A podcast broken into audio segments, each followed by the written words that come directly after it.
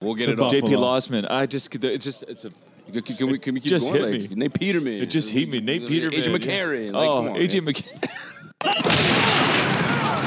Every sports fan has an opinion. Well, these are ours. Ours.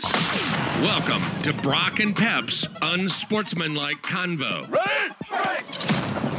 And here are your hosts, Brock Fleming and Pep Cariotti. Good evening, everybody. It is Thursday, August 15th, and we are once again live from the RA Center here in Ottawa, Ontario, and I am getting my fix of Pierre Cariotti. Woo! Pep, we're on the patio. Yes. It's a beautiful night. It's, It's- not even too hot. Oh, it's a gorgeous night. It might might be my favorite time of year. September, the fall, the cooler air, less mosquitoes. But uh, tonight is picturesque, and we're comfortable. We're sitting down on the patio, and uh, once again, the RA Center has been gracious enough to host us and serve us, and uh, we can't thank them enough for it. Agreed. No skeeters. Chicken wings are within arm's reach. Uh, yeah, good lord, it smells so good. Yeah, that'll be. Uh, but I'm on my break. yeah, and that's going to take a little while because I'll be eating chicken wings. Uh, so first off, I would like to shout out a few people. Um, Pep, one of them. Uh, my my dear brother Curtis, uh, Chris and Carmen Hetherington, Natter, all the people who were at that gathering that didn't call me. Um, I'd like to shout out Bose. Bose, shout out to Bose. Uh, again, thanks for the old uh, the old invite. I, I thought you were going somewhere real with that, pal. I'm Yeah. I uh, I miss some laughs. I guarantee. I just look at the pictures. I start laughing because I know that when that group gets together, um, it's to a point where I can't breathe and I'm usually crying. Oh yeah, and it's Between- it's like a brethren, you know. Oh, I wouldn't because I wasn't there. So I, I can honestly say that I, I don't know. Um, but shout out to you guys. Hope you guys had a great time. um, moving on. No, we're not moving on. Hang on. I got. I feel like I got to put a. I got to put a seal on this or a cap on it. Picture this. Three o'clock in the afternoon. I get a text from Carmen saying, "Hey, uh, my brother's here and some of the guys. It'd be great to see you." And I just happened to be texting back and forth with Curtis at the moment, and I said, "Hey, sure, Curtis, you want to come with me?" And Kurt said, "Yeah, sure. What the hell?" Mentioned it to Carm. Carm said, "Of course, come on, bring him on." And uh, I don't know, just you're, you know, Brock, you got a family, you're a busy man, you're out in. Bro- oh. That's everybody. That's oh. everybody. Yeah, okay. I know. I know. I live. I don't live on the Quebec side anymore. It's not a quick, da- quick dash in, but anyway, you know, I feel like shit now, man. that's all right. That's all right. You know what? We're gonna have a party this weekend, pal, at your house. You know what that's called? What's that? Pity party. Ah, we got to go to Brock's because the poor guy didn't Felt get like invited. shit. Wasn't invited to a barbecue. I'm there was sorry, a barbecue man. too. Uh, no, no, Tell no, me no, more. no, was not. okay. Well, this got awkward. It started as a, okay. Yeah. Moving on. Pierre is pretty red, although I uh, I want I, I want to change the channel to something uh, important. Okay. Not that that wasn't important, but right, I do want to. gears. I do want to uh, give my condolences out to the Drake family. Darryl Drake, wide receivers coach for the Steelers, died suddenly this week, yeah. and uh, I, I, you know, I, I obviously everybody knows I'm a huge Steelers fan. Uh, to watch them come together like this um, and honor a man who I apparently was just a huge influence, and in only his second year with the Steelers, he had spent eight years with the Chicago Bears prior to that. Um, very tragic, and you know, with the Steelers team being flipped around, you know, they've gotten rid of some bad character guys. This was like a, a team that was already galvanized. This can only add to their um, closeness. So, um, I saw some pictures of uh, Big Ben consoling uh, Juju uh, Smith Schuster. that picture apparently was the first practice uh, after the after his death, um, and I guess a lot of the players couldn't couldn't continue. So it was a. I, I think I posted it on, on our pep talk page there. On, I'm More not sure if you saw that. Yeah, and uh, pretty sad, but It is. It puts things into perspective. Did you know anything about him, Brock? Did you know anything about Um, his history, or did you? Did he not play for the Rough Riders? He played for the Rough Riders, I believe, in the seventies. He's he was 62 years old, so it would have been maybe. I'm just do, trying to do the math. It would have probably been in the 70s. Is there a cause of death? Do we know that? I, I, I it just died suddenly. You could only, Yeah. you know, you know, you can only imagine. But uh, Hopefully, uh, he went peacefully. yeah, Um, But uh, yeah, our condolences to that whole family, the Steelers organization, the NFL in general. Uh, as we all know, the sporting community worldwide is is is quite small, and uh, so when yeah, a loss like that is felt globally. for sure. All right, today's episode, we are diving into the AFC East. We are going to start breaking down each division of the NFL, um, getting ready for the upcoming season, which opens in, uh, I think, three weeks. Uh, fantasy football starts very soon. Starts soon for uh, myself and my buddies on uh, next Thursday. You know that uh, the home opener involves Pittsburgh, eh? or the or the season opener, the league opener is Pittsburgh. Are they traveling? They're in New England. That's a, that'll be a good. That's a Good test game. for both teams. Yeah, for Yeah. sure. Good test for both teams. I, That's the Thursday night. I believe that's the Okay. that's the does a, does the season start on a Thursday night? I believe so. Interesting.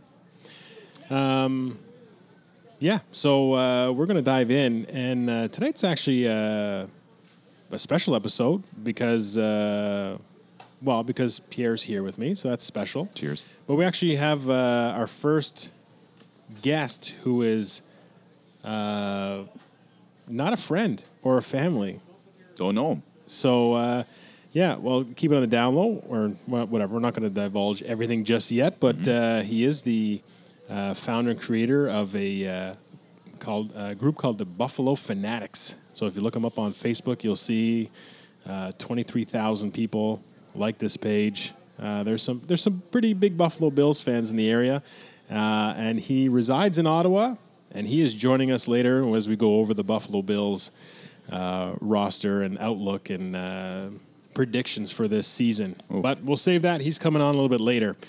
Right now, we are going to get into our first team. So, for those who don't know, uh, AFC East uh, constitutes the New England Patriots. I think most people who follow football know who those guys are. Love them or hate them, um, they're pretty good. I uh, Twenty years are pretty good. yeah, not not too shabby. too shabby. Um, there's probably a lot of Patriot fans out there. Most of you are young and inexperienced, and therefore have jumped on that bandwagon. Um, but yeah, so we got the Patriots, we have the Bills, as we mentioned before, and then we also have the New York Jets and the Miami Dolphins. And the Jets might be the most interesting team in the division, just of all the changes they made. But anyway, we're going to start digging into the Miami Dolphins as their first team. And uh, I see the Miami Dolphins as you know over the last twenty years, very similar to like the Los Angeles Lakers of football. Questionable drafting. Really, no vision of the future other than the now. So they try to buy some players um, when they do break it up and decide, okay, maybe it's time to make some changes, they sort of they sign middle of the road guys, unsure of any kind of future, no direction, n- no real philosophy. And I thought when they when they had Ryan Tannehill for a few years, I thought finally this team is uh, has a little bit of direction, a, a stable quarterback. He, he's been injured the last couple of years, but prior to that, he had he had a, a run where he was your starting quarterback. You had some continuity. He had some spark. Hey, You know, he- in college, he was pretty, pretty entertaining, pretty exciting. Made plays. Yes. uh, you know, for a guy who was, I believe, it was Texas A and M. yes, You know, they had just moved over to the uh, SEC, so he's playing against some fierce defenses. Uh, yeah, I thought, hey, let's see what happens here. and they got Matt. They they had Matt Moore as his backup for a few years, and he seemed to play a lot of the games in the playoffs because they couldn't protect Tannehill. They had no offensive line, so they're a very they're a very confusing team, and they've really broken it down this year. So this year, uh, aside from any, I don't even know any name guys on their defense aside from Cameron Wake. Offensively, I, I don't know what they plan to do. Um, You know, they've went ahead and signed Ryan Fitzpatrick from Tampa Bay, and uh, Josh Rosen they picked up from the Cardinals. So, you know, as we all know, uh, quarterback's the most important position I think in the NFL in a pass-happy league.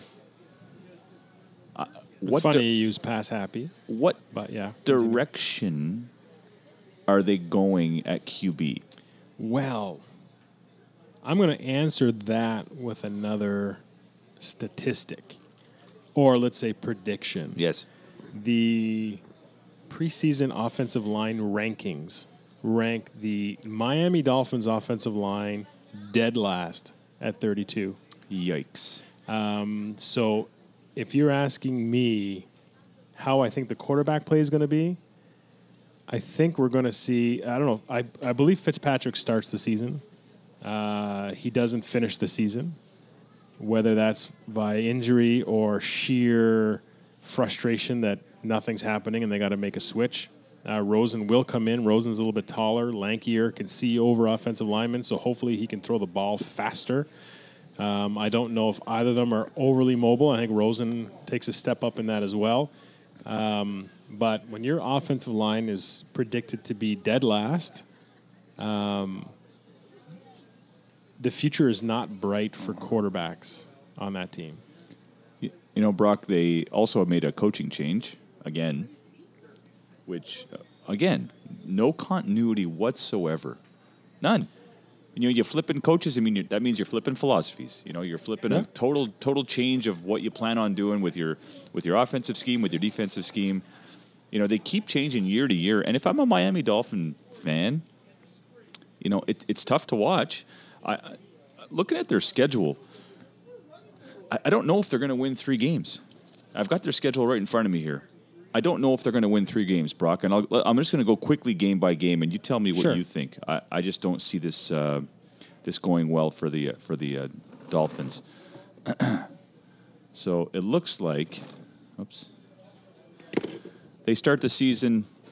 Ravens loss, Patriots at home loss, on the road to in Dallas loss, Chargers at home loss. Redskins at the Dolphins are hosting the Redskins. Maybe a win. Maybe a win there. So there's one win. I think if Miami wins, they win on the road. You think so, eh? Yeah. Catch a team off guard. 100%. So I've got one win there. They're at the Bills, loss. At the Ste- at the Steelers, loss. Home against the Jets, loss. He- On the road against the Colts, loss. Home against the Bills, loss. At Browns, loss. Eagles, loss. At the Jets, loss. At the Giants, maybe a win. It's late in the season. Who knows who's quarterbacking the Giants by that time? No, So- Miami in New York late in the season. In New York? will be a loss. So th- I've got two wins there. How many wins do you have so far out of the, out of the ones I've called? Right? I have zero. Bengals. Uh, they host the Bengals late in the season. Who knows who's quarterbacking? Is AJ Green still around? I, I'm going to give them a win there. So that's three wins, and then they end the season in New England. So I've got them at three and thirteen, at most.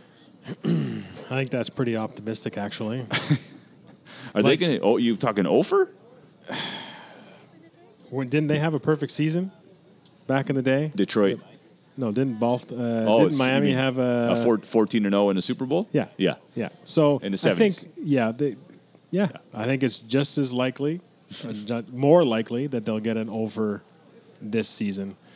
I think if anything, they surprise a team on the road, and there's something else going on with that team where it's just like they weren't ready for it. Uh, I don't know what they there was a a flood, a big flood, or an earthquake, or something like that, and uh, the team didn't want to play, and Miami squeezed out a win.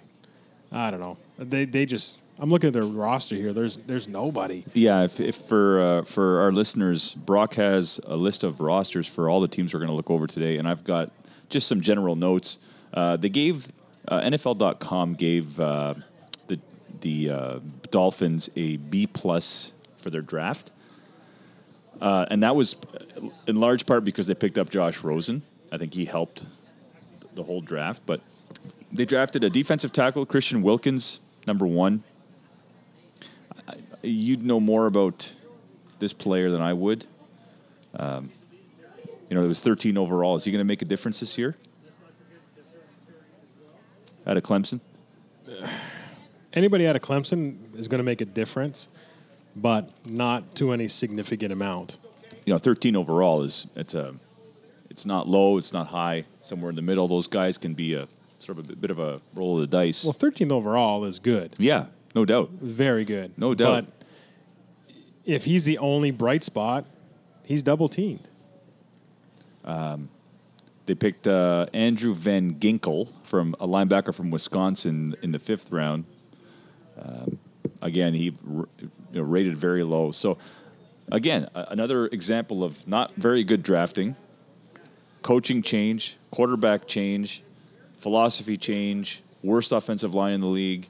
Is worst are there any offensive line in the league, worst they the lowest salary cost of any offensive line in the league, and they did nothing to change their O line between last year and this year, except for drafting Michael uh, Deiter Deiter in like the third round. out of Wisconsin? And- yeah, he's a left guard. And Yeah. Wisconsin produces some ridiculously good offensive line, so that'll help. But he's a rookie still. He's not a Quenton Nelson. And they lost their right tackle in uh, Ja'Wuan James anyway. So I- Isaiah Prince, offensive tackle from uh, from Ohio State, round six. So they, I guess they've tried to address round six. Those Yeah. are fillers. Those are guys that m- likely won't see the field anytime soon. They drafted a fullback, if you could believe that. Round seven. Yeah, what they're hoping is that the fullback can be a sixth blocker to try and give Fitzpatrick or Rosen a second to throw the damn ball. You know, if Fitzpatrick's funny. Anywhere he's gone over his career, um, when he makes a, uh, a change and he's dealt to a, a new team, and he's dealt, been dealt a, a lot, he usually wins the first four or five games, and he throws for a stupid amount of yardage. But you know, teams pick up on him. They, do, they there's plenty of film on him. So, um, and then he's one year older. Uh, And he didn't make those moves to the Dolphins last time. nah, he went to some pretty So- okay, you know, offensive lines, and You know, That's a, it's a. This is a different entity. I don't want to spend a lot of time on Miami because Yeah, really, it's it, we're beating a dead horse. I think most people um, have forgotten about the Miami Dolphins. yeah, Uh, it's a sad other than too. their, It's a proud franchise, a iconic proud franchise. logo, and I like the teal. Like I like their unis. I'll give them that. I like their unis. I like their throwbacks. The ones they, what they wore with Dan Marino was just outstanding. You like the teal, eh? You like the, the I do. do you like the helmetless dolphin too that they changed on their logo? Um, throw the helmet back on the fucking dolphin. Yeah, if you're gonna have a damn dolphin, have the Put helmet, a on, the helmet on dolphin. it. Jesus Christ! What dolphin doesn't wear a helmet? Be safe. Fuck, man. Dolphins out there, if you're listening, put helmets on. Put the dolph. Put the helmet on the dolphin, guys. Jesus Murphy. Don Shula's fucking. Is he Don Shula, man? Legendary coach. You know he must be just shaking his head at what the fuck's going on in Miami. How old is Don Shula now? oh, jeez, he's got to be in. He's got to be in his he's nineties. got to be. Uh, I don't know what nineties. I thought you were gonna throw. When we like come back 70s, from the 80s. break, we'll, we'll find out. we'll find out. Anyway, I think Brock, both of us can agree. Dolphins around three and 13, 2 and fourteen. Yeah, you can agree to that. I think it's less. Really? Um, okay, I'm going to go three and thirteen. I'll you know whatever. I'll give them two wins. Um, I think that's pretty pretty Pretty generous. kind. They got some quality players. If we're talking fantasy, for those who are looking, Kalen Ballage is going to get a lot of work. He's going to get beat the fuck out of him, though. So don't expect a long season, but he's there. But all the other guys, I mean, they got some good receivers that just are going to go die. You know, Kenny Stills, uh, DeVante Parker. Uh, I mean, they have Allen Hurns, who at one point was up there. Anyway, other than There's that, some like, talent. yeah, On the, and, and there's some talent out there. you're you in know? the NFL. There's talent. Yeah. But are you in a good situation to do anything? I don't know. No. And I'm really curious. You know, Brian Flores, he's the new head coach. He's got to bring in a whole new culture, whole new attitude. The question is, how long is he going to be given to change that? And That's I don't think it's going to be exactly too long. That's exactly it. All right, that's it for the Miami Dolphins. Sorry for all you listeners. We did it first. That way you couldn't just turn us off at the end. We're going to come back with some uh, New York Jets. Yes. But I'm on my break.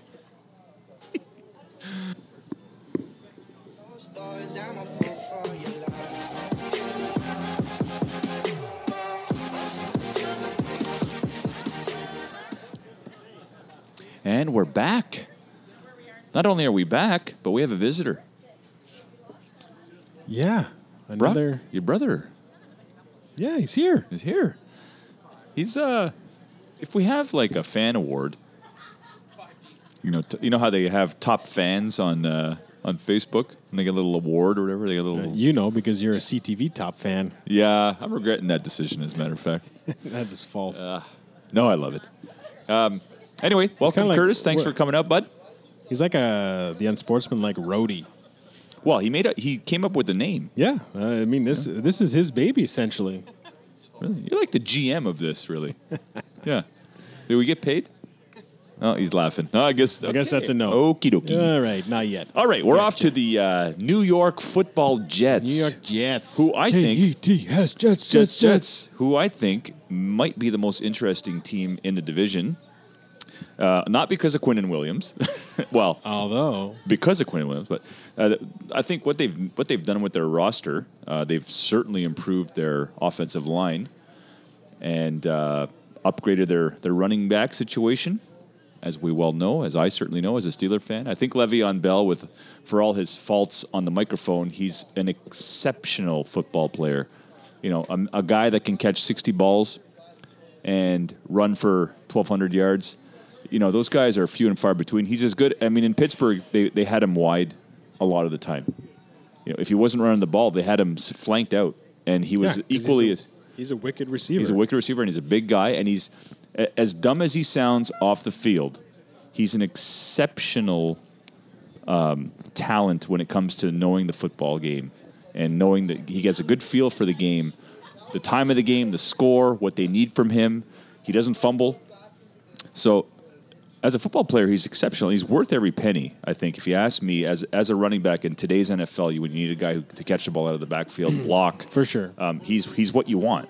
You know, and we all talk about you know guys being. we- We've had this discussion many times, Brock, about guys being replaceable, and I'd say ninety nine percent of running backs are, but Bell is a real special talent, and he's big, and he's he's got that unique running style where he waits for his blocks to set up, and Well, that's what I wanted to talk about a little bit in terms of him, because in order to do that, to be patient and follow your blocks, you need to have a fairly decent offensive line. yeah, And my curiosity around Le'Veon Bell this year is the system and the people he's playing around.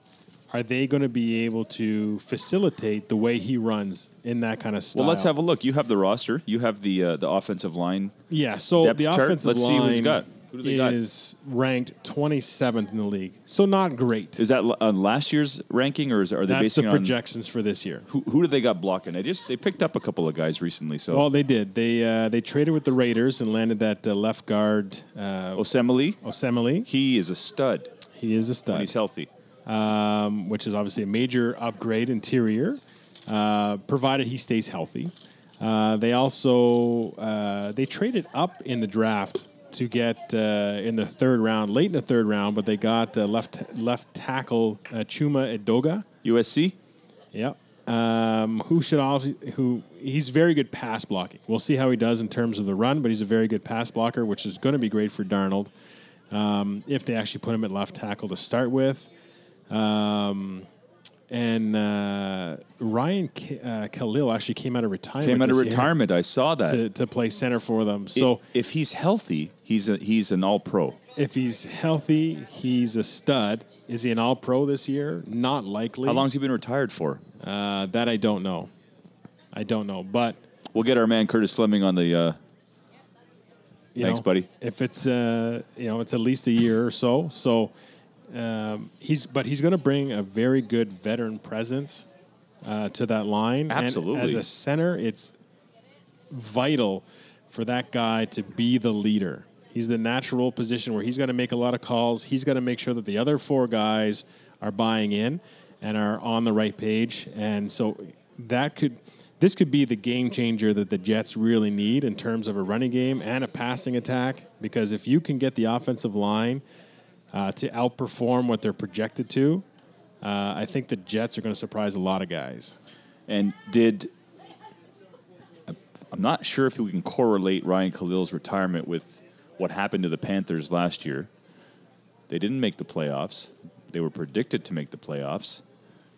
So, you know, his loss I thought he, I you know, he's he's been a spectacular center for years, uh, and really helped Cam Newton develop into the quarterback that he is. You know, the way Cam Newton um, plays football, the way he hangs onto the ball to the very last minute. You know, he relied on his center to make sure that nobody got up the middle. So that was a big loss. Um, we have our Ryan Kalil. We don't have the uh, Does it say how long he's been the retired? official uh, number there, but End of last year, Oh. so he played last year. okay. So that well, there goes my theory about protecting Cam Newton. But uh, he he, I thought he really helped Cam Newton's career by, you know, by allowing Cam Newton to hang in the pocket as long Cam as he Newton could. had a pretty good season last year. he did. I, I don't know what happened to that team. I think they just faltered towards the end. But they started off pretty well, and I love that McCaffrey. But anyway, we're off, we're off. Uh, we're on wrong Yeah, team. that's here. another episode. We'll get into that one, but I do. I well, yeah, I love McCaffrey too. Jets draft got a B. Um, they drafted number third over number three overall. We all know who he who they drafted. Quinnen Williams, arguably our favorite soundbite. He is our favorite Sam. Can I play them? I Can got you four. play them? I was hoping you would. Yes. I got four. I Oh. put four of them together. This is Quinnen Williams. The great Quinnen Williams hasn't Oh. played a game in the NFL yet. Enjoy them, against folks. Any quarterback that slightly resembles Kyler Murray. Uh, now I don't feel like I have going against a quarterback slightly resembling Kyler Murray, but uh, I feel like Kyler Murray is not uh, where everybody. No, I'm, I'm good.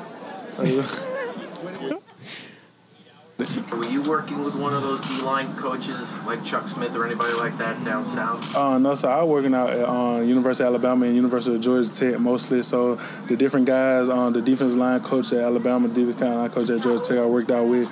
But a lot of guys, I just uh, I just worked out on my own. Uh, not really much I can do. Like I can YouTube everything. I don't really have to go pay a, you know what I'm saying? A superstar, a superstar, like like super, like a super performance dude. I can just YouTube and just do it because you're gonna go on the field by yourself. You can't take the performance coach with you. So I just YouTube a lot. Uh, I did a lot of stuff that we do here over and over. I did a lot of conditioning, or I ran track a lot. Cause I seen uh, DeSean Jackson running track all the time. So I got me some track cleats and started running the track all the time. So it got me great, great shape for the. I had did a condition test, so it got me great shape for it. Got here the hard work, uh, the dedication, the different uh, character things. Uh, listen, thank you that I got here. So right now, I got an 80 year old Ultimate Team, so I'm gonna go play with myself today. So see how I feel. That came out weird.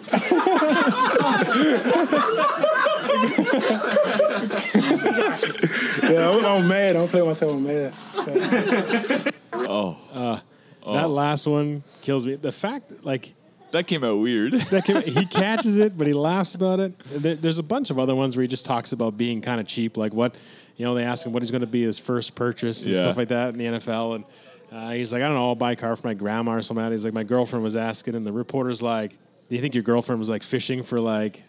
"Hey, What are you going to buy her? He's like, nah, she's not like that. She just knows that I'm cheap. Like, she's like, you don't buy nothing. What are you going to buy?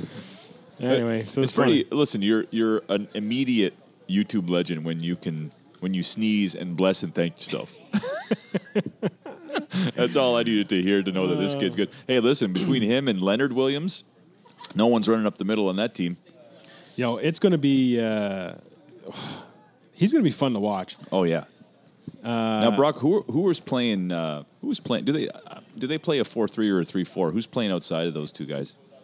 Well, they got uh, Brandon Copeland uh, and Jordan Jenkins are the two that usually play outside, um, depending on the formations they have. And they spent a ton of money on C.J. Mosley, I believe, C.J. Mosley is inside linebacker from the Baltimore Ravens. That is correct. Great pickup. A lot. Uh, some some huge. some think they they may have overspent. Uh, you know, they've spent a ton of money on Mosley and Bell.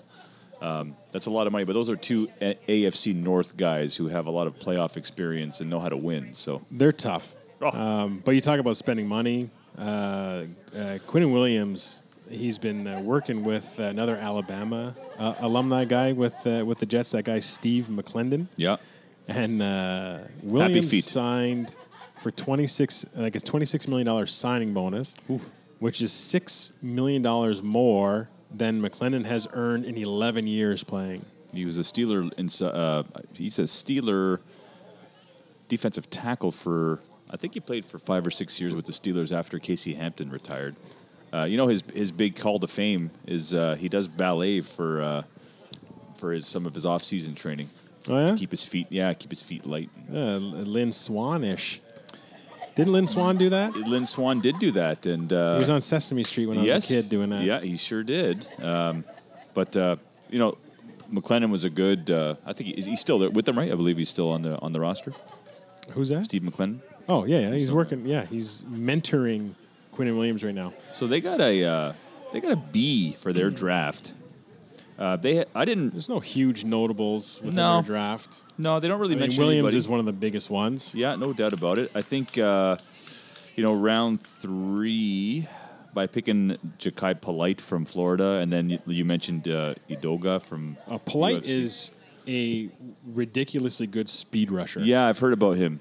And there's some like I mean I watch games. I'm a, I'm a Gator Like- fan. Where he would rush off that edge, it would be a swing pass. He would turn back around and he would be making that tackle about 20 yards downfield, You know- catching a running back. It reminded me of Clowney, J- J- Jadeveon Clowney a little bit with uh, a little bit more of a motor, though. Maybe more of a motor, but not as much power behind as Clowney. Clowney's a big dude. Yeah. So Yeah. what he did with his size is something that Polite doesn't do as well as he does. Anyway, he's got again, it's a motor, and in the NFL, it's it's definitely a motor league. You got to be able to be going all the time, and I think Polite will get on some special packages at some point. Um, let's talk about Sam Darnold and the offense. So now you got Le'Veon Bell. Your receiving core is, you know, made up primarily of uh, Robbie Anderson, uh, Enunwa, and now um, you know you got Jamison Crowder. Your O line should be improved, but let me ask you, what do you think Darnold's sophomore progression will be after um, the departure of the veteran um, McCown in the locker room? He was like a 40 year old around the league. Yeah, you know those guys. I can appreciate those guys, those quarterbacks who have a lot of a lot of uh, experience. But like, did McCown really help Jameis Winston? Like, you know, I, I think there's value in having a veteran backup, veteran guys in in the locker room. But you know, he's in his second year. He played all of last year, so it's not like he didn't get any experience. So it's you know, he's it's time to be a leader. Like. You know, if you look at the Jays, they got rid of all their guys and put the rookies in, and they're flourishing. So, you know, eh, I'm certainly not going to compare the Blue Jays with the New York Jets, but I just did. I, I don't. I think that's a little bit overrated. It's time for him to be a leader. It's his second year. You know, he now he has a feel for the New York market, the New York media. They are, in many ways, the second New York team. I think the Giants get a little more play. So there's. I don't know if there's a lot of pressure on him. Robbie Anderson is a solid, not spectacular, but solid wide receiver. And was a, like a, a freak athlete. And uh, Jamison Crowder is just a solid slot guy. So, you know, they drafted uh, a tight end. In- and- yeah, they drafted Wesco, uh, a Trevon Wesco from West Virginia, who's a blocking tight end. So clearly their plan is to run the ball. They're going to run the ball. They're going to dink and dunk and keep the system simple for, for Darno. Uh, I, I see a lot of slants. I don't see a lot of downfield stuff with that team, especially getting Jamison Crowder, you know. And uh, I think they've already named Crowder one of the team captains. So that says it all. He's uh, not a downfield guy. He's a he's a slot guy. So uh, I think I think we're going to see that uh, Darno take a step forward. Uh, good lord, I think it was the first game last year when they slaughtered the Lions in Week One. Mm-hmm. They were already having the, the Super Bowl parade for him. Uh, the pre- that just it was just unfair to expect anything more than what happened with Darno last year. It was a, they were a terrible team. And, uh, Darnold. You keep saying Darno. He's not a Hab it's- player. He's not a no, you know why I'm Canadiens. saying that? Because I think about Travis d'Arnaud, the catcher for the uh, Oh, God. former catcher for the Mets. Darnold, Darnold. Sam Darnold. Samuel Darnold. Hey, I do live in Hull, so anyone named Darnold, Darno. Remember you? I actually I want to bring that up. Remember you asked me? I think it was on air. Do you say H or H? Remember you said that? Yeah. And you said you say H. Yes, Sing me the alphabet right now. A B C D E F G H I J K L M N O P. H. that was so forced. Let's look at who the Jets play this year. yeah.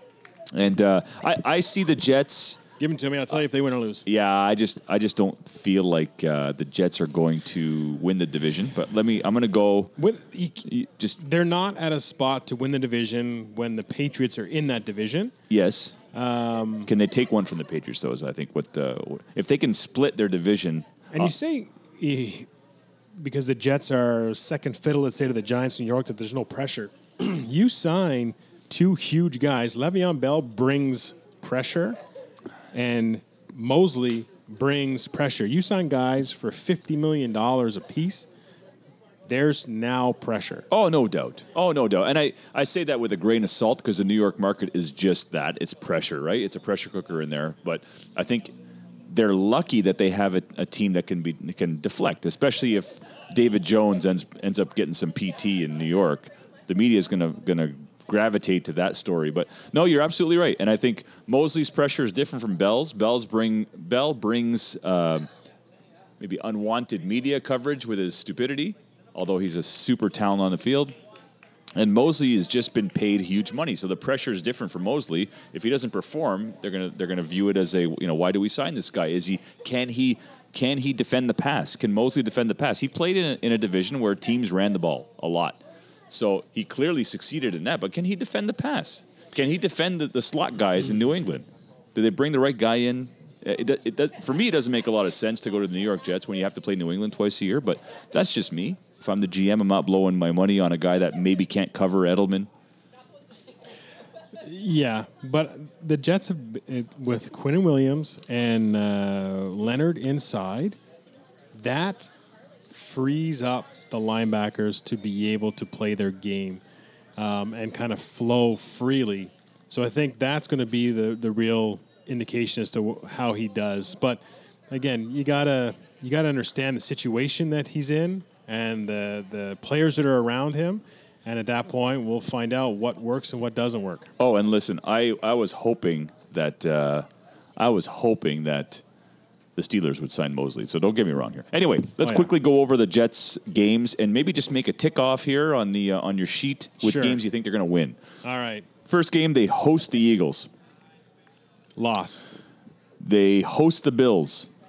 It's going to be tight. I think the Bills Jets games are going to be really good this year. They host the Browns. Let's say they win okay. the Bills, the They, first one. They host the Browns right after that. Loss.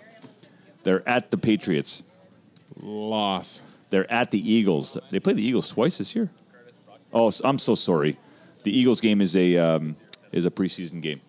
All right. So, um, my bad. So they actually let me reset this here. They're they host the Bills, host Okay. the Browns, Okay. at the Patriots. Those are the first three games. Okay. They're probably one, one and three at that one. Okay, they're at the Eagles, Loss. host the Cowboys. I'm going to say win. All right, tick her down. Tick. Another tick. So one and three. They Cowboys. host the Patriots. Uh, Still, I don't think they're ready to take on the Patriots. But anyway, so I'm going to say loss. They are at the Jaguars. Uh, win. Check. They're at the Dolphins. I think we know that. Double check. Yeah. Double check. Uh, they host the Giants. And they win that one. Okay. They're at the Redskins. They win that one. They host the Raiders. They win that one. They're at the Bengals. They win that one. They host the Dolphins. They lose that one. That's the one you think That's the, the. Dolphins. That's the That's one. the one. Dolphins on the road in- Dolphins in the cold. the at the Jets. In the cold. Yeah. I'm going to say that. Yeah. Okay. They're at the Ravens. Loss. They host the Steelers. Careful now. Win. Okay. Just want to make sure you hear that. Not cool. Well, neither was not inviting me to the party. Go And ahead. then, and they are at the Bills to end the season. Uh, they'll lose that one. So how many wins you got there, pal? uh, I think I have nine. That sounds about right. I think the Jets will finish eight and eight this year. Personally, you have them winning nine and seven. Yeah. So I'll go with yours. You went with mine earlier. Okay. We we uh, we our special guest is here. We're not going to introduce him quite yet, but um, f- just for his knowledge, we predicted the Dolphins to go three and thirteen this year, and uh, we just went through the New York Jets roster, and we think they're they're going to finish nine and seven. Is that what your that your call? That's my call. Nine and seven. The three and thirteen was his. Fair enough. So we're going to go to break. Uh, unless you have, do you have anything else you want to mention on the New York Screw it. Football let's Jets? get to the. Let's get to the. Actually, the Jets are entertaining, and I'm very interested to see how they do this year. But let's get to the Patriots and Bills. That, bless me, thank you. But I'm on my break.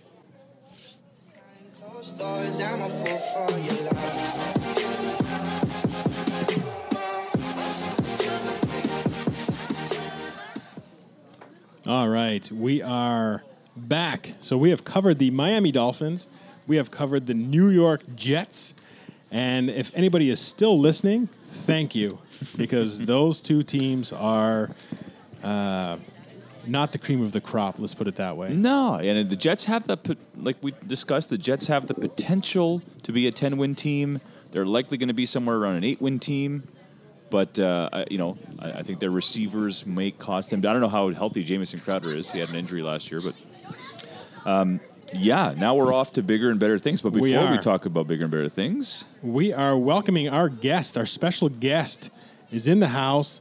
He just walked on the uh, the patio of the RA Center, looking all dapper in his Buffalo Bills gear and his Buffalo Fanatics T-shirt. love it. Um, got the Buffalo swagger, which is fitting as we talk about their team moving forward, because I think there's going to be a little bit of swagger. Hey, Rico, But for uh, why don't you check that out, buddy? What's going on with that? well, he just gave it away. All right, so we got Rico, the founder of Buffalo Fanatics. Uh, you can find his Facebook page, his YouTube channel. Uh, this gentleman knows Twitter. everything about Buffalo. Twitter. I try to. Uh, he's got a contest he just won, so I don't, I'm sure you, you've uh, Yeah. you've announced the winners. Absolutely. Um, Instagram. yeah, we we say got Instagram? well, Willis on that. Or Instagram, um, Twitter, Facebook, YouTube, Snapchat, uh, Discord chat. Uh, you name it. We're trying to be on every platform there is, so it gives Bills fans from all over somewhere to talk Bills. We're talking proximity. Buffalo Bills closest NFL team to Canada. Absolutely. Yeah. Closer than Detroit. Uh, yeah, of course. Yeah. Clo- yeah. Yeah. Wow. There's Yes, a sir. geography lesson. For Well, listen, man. Geography. Look, look, man. I went to Hull High School. Okay, the only geography we learned was where's the closest dépanneur. There you go. It's true. And what's what's Canada? It's Quebec over here. Exactly. it's funny because I live on the Quebec side, so a lot of people want to say I live on the other side. Right, another country. Yeah, another We country. have, whole, we have our own flag. Right out loud. That's it, man. Well, Awesome. welcome, Rico. We Yes, appreciate appreciate your appreciate time. it. We appreciate you coming out uh, as we do this AFC East analysis. Thanks for having me. Yeah, Um, man. Again, your platform, you talk about reaching Bills fans all over the place. Hey, I'm looking at some of your followers and the numbers. I didn't even know there's that many Bills fans. Are you nuts, man? Listen, we we've got a very big, large, loyal fan base, a very loyal fan base, and uh, you'd be surprised how many Canadian Bills fans there are. Um, I'm just happy that we never actually moved the team here because that would have been disastrous. That would have been disastrous. Yes, I 100% agree. Uh, Canada would not have handled that No, uh, Toronto definitely would not have handled that uh, well. And you want loyalty? You do not go to Toronto for loyalty You don't. unless you play hockey. You know, Rico, I've just been hit with a tidal wave of emotion. was that? I've got so many questions for you, and I know we, I know we're, we're going to get into New England. Well, and, uh, ask- but ask the Yeah, I think questions, maybe do the I'll just, maybe now. I'll just save them for the, the Buffalo. To, like, I want to know how you feel about Doug Flutie and how Rob Johnson. Okay, and- let's go through Like, the I New England so- Patriots first. Yeah, yeah, let's just get- get that out of the way. we'll That's get- we'll literally get through all that. formalities. Sorry, let's get man. Tom Brady and those guys out of the way. Drew Bledsoe. And let's and, dive uh, in. We'll get it all. We'll get it all. JP Buffalo. Losman. I just it's just it's a Can, can we, can we keep Just going? hit Like me. Nate Peterman. it just hit me. Nate Peterman, AJ McCarron. Like, oh, on, AJ man. McCarron. They- We can go through them all, man. What happened to AJ McCarron? Did he marry was- that girl? Oh, everybody was loving that Did, girl. yeah, did he end up marrying her? Uh, I think so, man. I think so. I think I so miss. he's- he, he wins. What I miss? Who marry who? Who marry who? Oh, he's got he's got a fine little something that he uh, he was dating through college, and then uh, Yeah.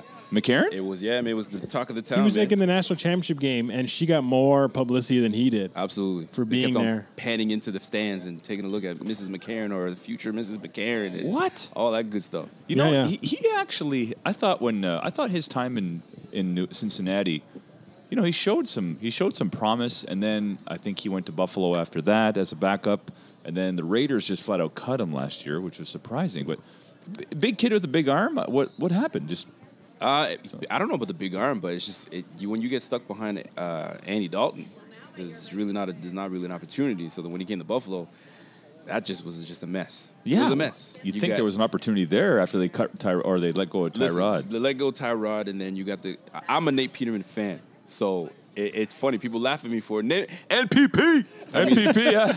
um, Nate Peterman process, man, because it was all McDermott's all about the process, the process, the process. So in my mind, I thought, hold on a second, maybe Nate Peterman is the process he was looking for this whole time, and no, he fell in his ass. and now he's So, gone. Yeah, he's gone. And now he's gone. he's gone. Didn't he just have whip off a 50 yard run there with the, the Raiders? He's he's Yeah, hey, Looking flight of foot, He- looking fast. Funny thing is, he might take the backup spot with the Raiders. I, I'm confident he's going to be in on Mike Glennon. Mike Glennon is a bum. I don't know why he's still in Mike the. Glennon is a bum. Okay, but here's the thing: if they don't protect David Carr, Derek Carr, excuse me, Nate Peterman's gonna come in the game. it's gonna be Nate Peterman to Antonio Brown. Tony Tony toe touch. Come on now, let's go. If he gets his helmet. We have a we have a quote from our uh, NFL expert here, Yes. our stats guy, Curtis, who just pulled up a, a quote from Jon Gruden saying that Nate Peterman Nate Peterman is quote Growing unquote on growing on him. You heard that he read, he already knew this. Uh, listen, man, you talking to the guy that, that does bills all day. You man. are I, Na- you are I follow Nate Peterman, man. That's my guy. I still I still I still mess with him. So you're the only follower. I saw that. He, Yes. Nate Peterson's got one follower on Twitter. That's you. That's me. all right. All right. Well, That's I'm it. rooting for him. I'm the Nate I'm the Nate Peterman ambassador. Yeah, the car's run his course. I like Peter. I like. I'd like to see him do well. Hey, Well, I got a million questions for you, buddy, but we're we're, we're going to get to the we're going to take care of the Patriots. Let's do it. And then I, I just want to I do want to ask you your and before we get into the Buffalo Bills current roster, Right. I do have a couple of questions for you on how you feel about some of the decisions in the past, and- Sure. and, where they're at now because they had such a long playoff drought after uh, the Tyrod issue be, or before the Tyrod play uh, season. all right. For all the listeners, if you're ready, just fast forward about five minutes, and you'll get to the stuff that we just talked about. that you want to ask. No, him. I'm so God. Let's just jump I know. over. Okay, whatever. The Patriots are good. Belichick is great. Yeah, I know. Uh, Tom Brady signed an extension. He's a free agent after this year. Yep. Rumor is he's got his house up for sale. nah, he doesn't you know, mean anything. does he? Is there a chance that Brady goes to another team after this No, season? God. Absolutely not. No, you just don't God, do no. it. He's one of, he's he's he's the Kobe Bryant. Can he do it? Let's put it that way. When Manning went from the Colts to the Broncos, still pretty well. No, you can't use that because Manning Manning had that that very serious injury. So they he was on the cusp. They didn't know what to do. So then when they drafted Andrew Luck, you had no choice but to see the future Hall, the, the Hall of Famer on on his way. Okay, I get it. But Manning had success in Denver. Yes, he did. Does Brady? I have my own take. I feel like Brady is good. I think Brady is very much uh, a beneficiary of a phenomenal coach, system, and organization. Um, that I don't know if Brady would have been able to do the same things Manning did by switching teams. So for me, I am dying to see Brady go to a different team. It's probably not going to happen. Never. Um, He'll retire before that. He will. Yeah. He, no, he there's won't no way. it. You got you're you're coached by the, if not one of the best coaches, if not the greatest coach of all time, Yeah. in Belichick. Uh, you've got an offensive coordinator that just knows you inside and out, Mm-hmm. knows what you like. Um, I just can't see him wearing any other color but that. And There- he's what, 41 years old, 42, 42, years yeah. old? Nah, There- he ain't doing that. yeah. There are two f- other franchises that come to mind in, in the professional sports that can even be in the same conversation. And I, I say that loosely. You know, the Detroit Red Wings had a long, long run of making the playoffs, and they have a couple of cups to show for it. Atlanta Braves, long, long run in the playoffs. You know, only recently have they had some, but now they're, they're right back in it. Their, their rebuild seemed like it was only a year and a half or two years. But nobody can touch 20 years. 20 years consistently. And the one year that they didn't make the playoffs was the year that Brady got hurt. That's right. And, And Matt Cassel. Matt Cassel came in, and my Pittsburgh Steelers went into New England and kicked their ass. Yes. And here's the thing. They they I think they finished the season 11 and 5. They were 10 and 6. 10 and 6 or 11 and 5. Uh, 10 they may have been. They may have been, but they did they not? Did they not miss the They playoffs? They missed the playoffs regardless. So, So- they had a winning record and still missed the playoffs. Incredible. Absolutely. So you know, with Matt Cassel, Yes. Which then makes you ask the question. Ask the question: If is this is it the system? I think this is where you were going to go with this. Mm-hmm. Is it the system or is it the quarterback? Uh, I, I, I have my thoughts on that. And before we get into like all the the player movement and the drafting and the grades, and Brock's going to talk a little bit about roster. I am a firm believer that they have the smartest coach in the NFL, and he outsmarts everybody. And just look at their roster; they plug and play virtually nobody guys off the street coming in there and looking like superstars. H- Hogan, the the wide receiver, is Hogan. pr- Chris Hogan Yes. really, really a no-name guy off the street. Maybe you bring him in for special teams and as a as a, a depth guy on your receiving. You've got him catching touchdown passes in playoff games. Now, I'm not going to let you disrespect Chris Hogan like that because Chris Hogan is actually a decent receiver. Okay, 7-Eleven is always open. Okay, um, and I can't let you do that to him because he was productive, very productive when he was with the Bills. He And, was. uh, and and was a reliable pass catcher for Tom Brady. I mean, he was good enough that they signed him on a three-year deal, almost like 15 million dollars. So they liked him. They certainly had. They some- liked him. He also knew his role. Absolutely. He knew his role, and I think the the system is just so perfect for today's NFL that you know the ball's out of Brady's hands before you can blink, and Yes. You know, and it's not not only is it the ball's not going downfield a, a whole ton. I mean, I, their catches, their uh, yards after catch in New England is ridiculous. Slant plays, screens. Uh, Zig routes. zig routes. uh, Absolutely. and they run the ball. They don't give you a chance to even get ready. They'll come to the line and then run the ball on you 10 times in a row. Like it's scheme. They look at, they, the, Tom Brady gets to the line of scrimmage, looks across the field, sees three linebackers. Hey, guess what? We're throwing, we're throwing deep. He comes up, he sees one linebacker. Guess what? We're running off tackle. Like it's, and you just, nobody has been able to adjust yet in the NFL.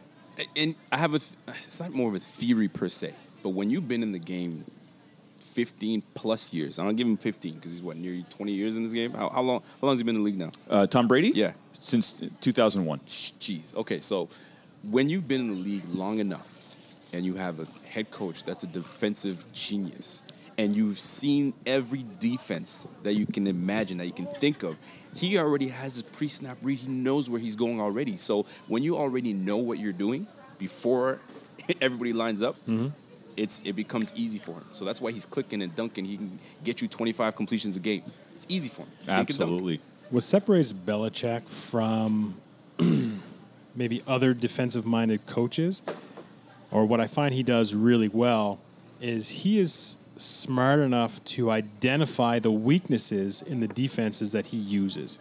And because of that, he can then exploit the weaknesses of other people's defenses.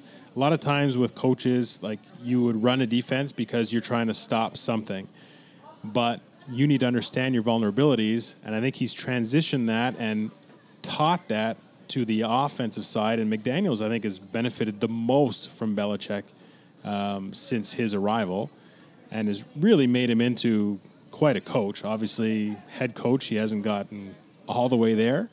Uh, I don't think his stint in Denver was.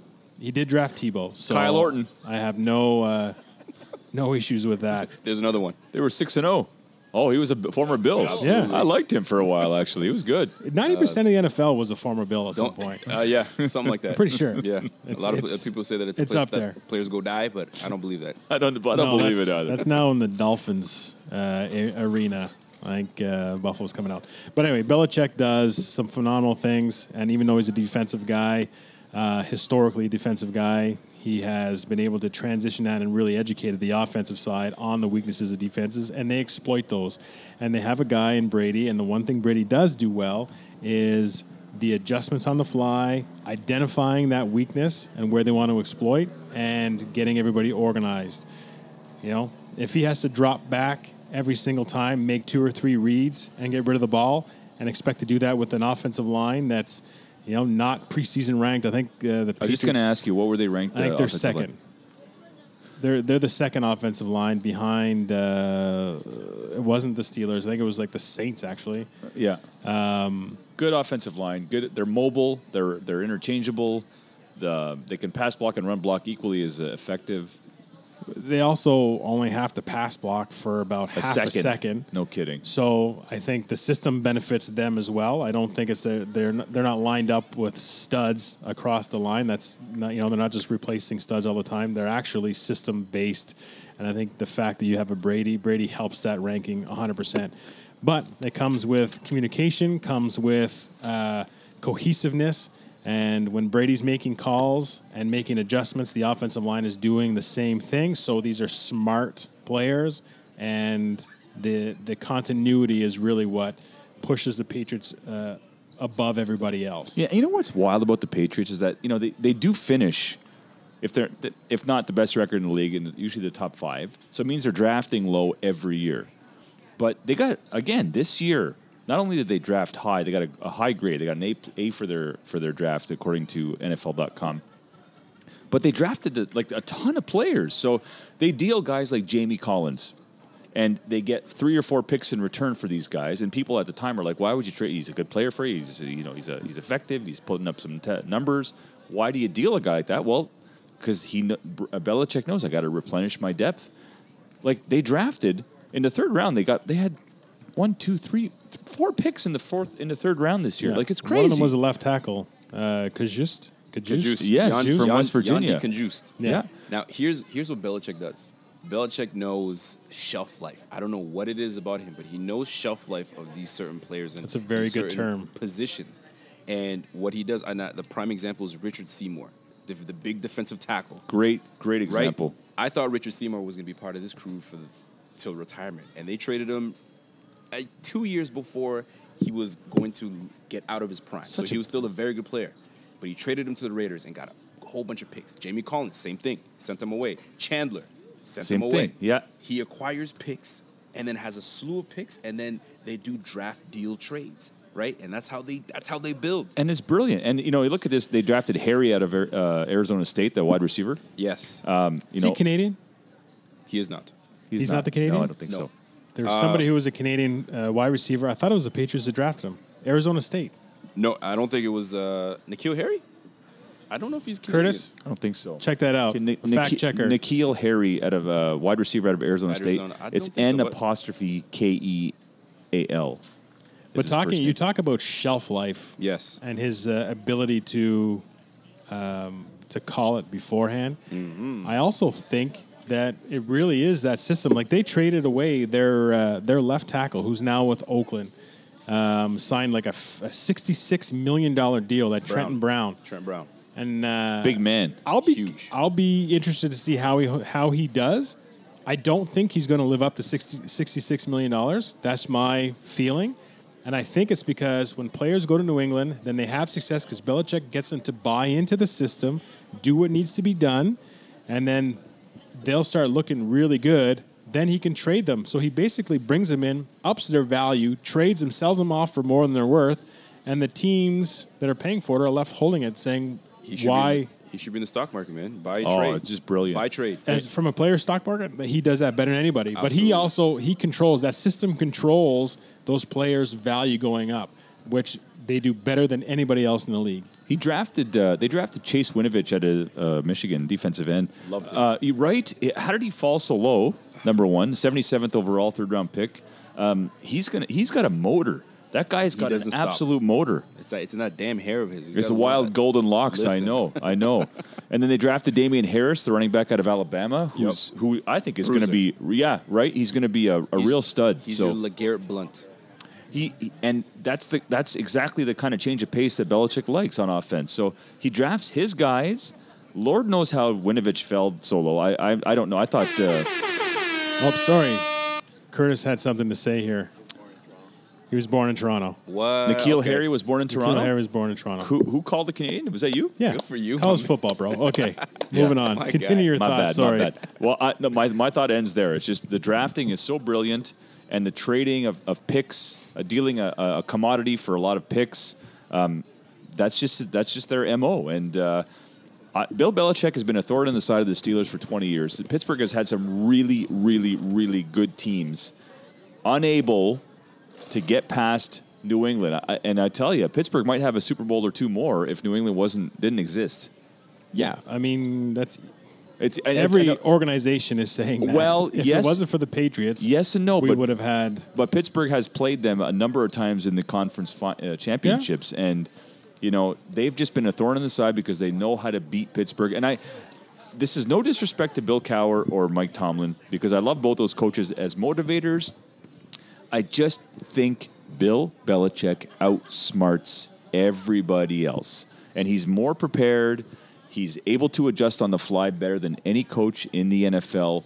Period point final when it comes to the Patriots for me because I look at their roster. No, no player other than Tom Brady blows me away, and not even Tom Brady blows me away. He's not fleet of foot.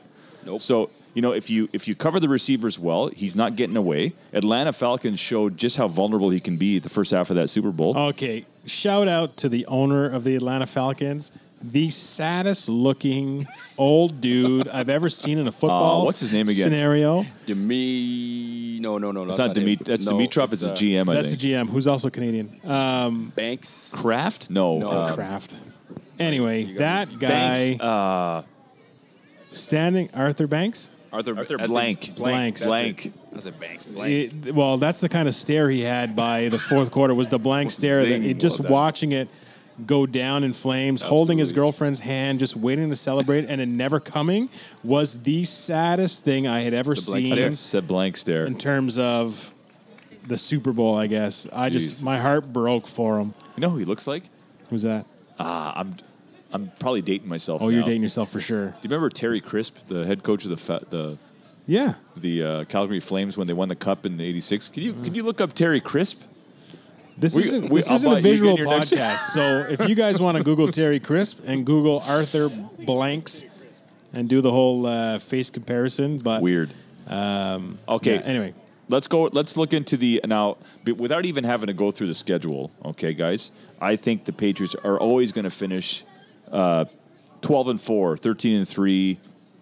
I don't think they're going to get much more than that this year based on no uh, boy, I screwed up the Terry yeah, Crisp. Terry now. Crisp was not even close to It's it. just, just that curly hair. Anyways, um, It's an old guy. I'm going to go over the games, and uh, if you guys want to give me, uh, do you have Rico? Do we have a? Do you have a pen, or do you want to take a mental note? I got, I got my phone. I'll, uh, Perfect. I'm ready. I'm set. I- I'm going to let you guys decide the, the record. Um, but let's uh, let's just get going here. Their first game of the season, they host the Steelers. Is that a win or loss? Damn, that's a good start. You know what? Go ahead, Rigo. Who's home? Uh, yeah, they're uh, they're hosting the Steelers. They're hosting the Steelers. Ooh, Come on, boys, I got the Steelers. give me some love. Ah yes. I wanted to go Steelers. I wanted to. Steelers but just lost the coach. They're going to be so emotional. They want to take stuff out on somebody else. I think this is just going to be super cohesive. Mm-hmm. I'm going with the Steelers on the road Alejandro- for coach. Alejandro Villanueva put on 20 pounds. He's going to be uh, an All-Pro left tackle this year. Book it. Wow. Uh, Rico, do you play fantasy football? I do. I do play fantasy. Uh, okay, so you weren't here when we talked about the uh, New York Jets and the Le'Veon Bell, but Mm-hmm. you're bringing him up. Where would you draft him if you, in the first round, you had to take Le'Veon Bell? I don't care what position you're at. Just where would you take him? If you- you said, okay, any pick you want in the first round, where would you take him? And he's playing behind Ryan Kalil and uh, Oh no, no, no. I'm, I'm, if I'm number one overall, l- let's just say I'm number one overall. Number twelve, I'm picking Le'Veon Bell as my number one back. Number one overall, you would number take him. Number one overall. There's no damn question about it. Let me, let me. Should I go into why? yeah, that I'm would not be even. I'm not gonna go fantastic into because too I much don't. Depth. You can understand. Curtis has, Curtis his has a up. question. PPR league or like? I think Okay. that's very relevant. It's it's relevant. Sorry, I'm a little shaken What up was the because question, Kurt? Shaking up. I'm a little I'm a little rattled because Curtis is now super calm sitting in the chair, but he had to charge his damn phone, so he unplugged the recorder earlier while just went everything went blank. Went silent, like the blackout in 98. silent. Just a little post production note. We did lose a big chunk of the audio. So after Pep's Villanueva comment uh, a few seconds ago, uh, we had lost the remaining parts of the Patriots breakdown. We did settle on 11 and 5 as a record for them. And then uh, we started to talk about the Buffalo Bills, got us into Le'Veon Bell, and that's where uh, we resumed our podcast. Now back to your regular scheduled programming. So hopefully, edited, this sounds fine. Okay, Um, let's say it's obviously a PPR league. Yeah, okay. Le'Veon Bell needs PPR to be Le'Veon Bell. Yes. So your reasoning You- for you- first overall. He catches the ball. He runs the ball with such patience. So if you don't have a great O line, He might. but th- th- let's let's just say his you, you're bringing a guy that was retired for crying out loud in Kalil, and let's just say he becomes the Kalil that made himself retire. Um, the his patience alone is what's going to help that that helps him become or that helps him uh, be the number one running back in the league. And and forget about all that. He's got fresh legs. Fresh. Fresh legs, man. He hasn't oh. played in a year and a half. Yeah. Oh yeah. Oh, you got to give it to him, man. He's gonna be tearing shit up this week. All right, can I cuss on this thing? Yeah, gonna fuck te- yeah. Tear he's the gonna be shit. he's gonna be tearing the field up. Fuck now, the only thing piss, I don't anything. hope is that he does that against my Bills. But I got the, I got a top three, top three, top five defense with the Bills, so I can't see him doing too much damage with us. But Do you put any stock in his apology to fantasy football owners, Curtis? You were one of those guys, I think, that got you that owned apology. him. You had a chance to trade him though, right? I think- oh, to- Yeah, now you traded him to Natter, I think. But anyway, Okay. he apologized to fantasy football owners for last year. Do you put any stock into that in terms of your decision of saying, you know what, maybe this guy's got some motivation, maybe he wants to prove something wrong as opposed to not? I don't know. if he didn't apologize, any kind of laissez-faire type of attitude, then I, I would be concerned. But the fact that he apologized tells you he is conscious enough to know that I got people counting on me. I gotta bust my ass this year, not only for my fantasy owners, but for myself. oh yeah. You know what I mean? I just got paid. I'm on a new team. I'm on my favorite team, and I'm, I'm air quoting right now. Uh, he says the Jets are his favorite team. I, I never heard of that before. But anyway, um, Who he's signs motivated. the checks? That's his favorite fucking team. There you go. But the fact that he acknowledges fantasy football and Yes. acknowledges that he screwed up last year, because other people are like, you know, Saquon, where he or not Saquon, Todd Gurley, who had a chance to run it in the end zone last year and sat, which is a perfect football play at that point. But he's like, I don't give two fucks about the fantasy football. Like that's not real life. Le'Veon's like, yo, I let you down, boys. Yes. I will think like he's thinking about what the stats are. Yo, I need more catches. I need to get over Listen. 100 yards for the bonus. L- look, Gurley just got paid. He got paid, so he's good. Um, you got a Le'Veon Bell that is in a big market. Not that Gurley's not, but he's in a big market. So him getting him get people riled up and for the, this gets him commercials. This gets some fantasy commercials. This gets a little bit more money. It's all about money in this game, man. Uh, I, I want to say, having watched every Steeler game for the last, um, I don't know, my whole life, I guess. I don't think I've missed a Steeler game. Good for you. Uh, I've watched Bell's entire career.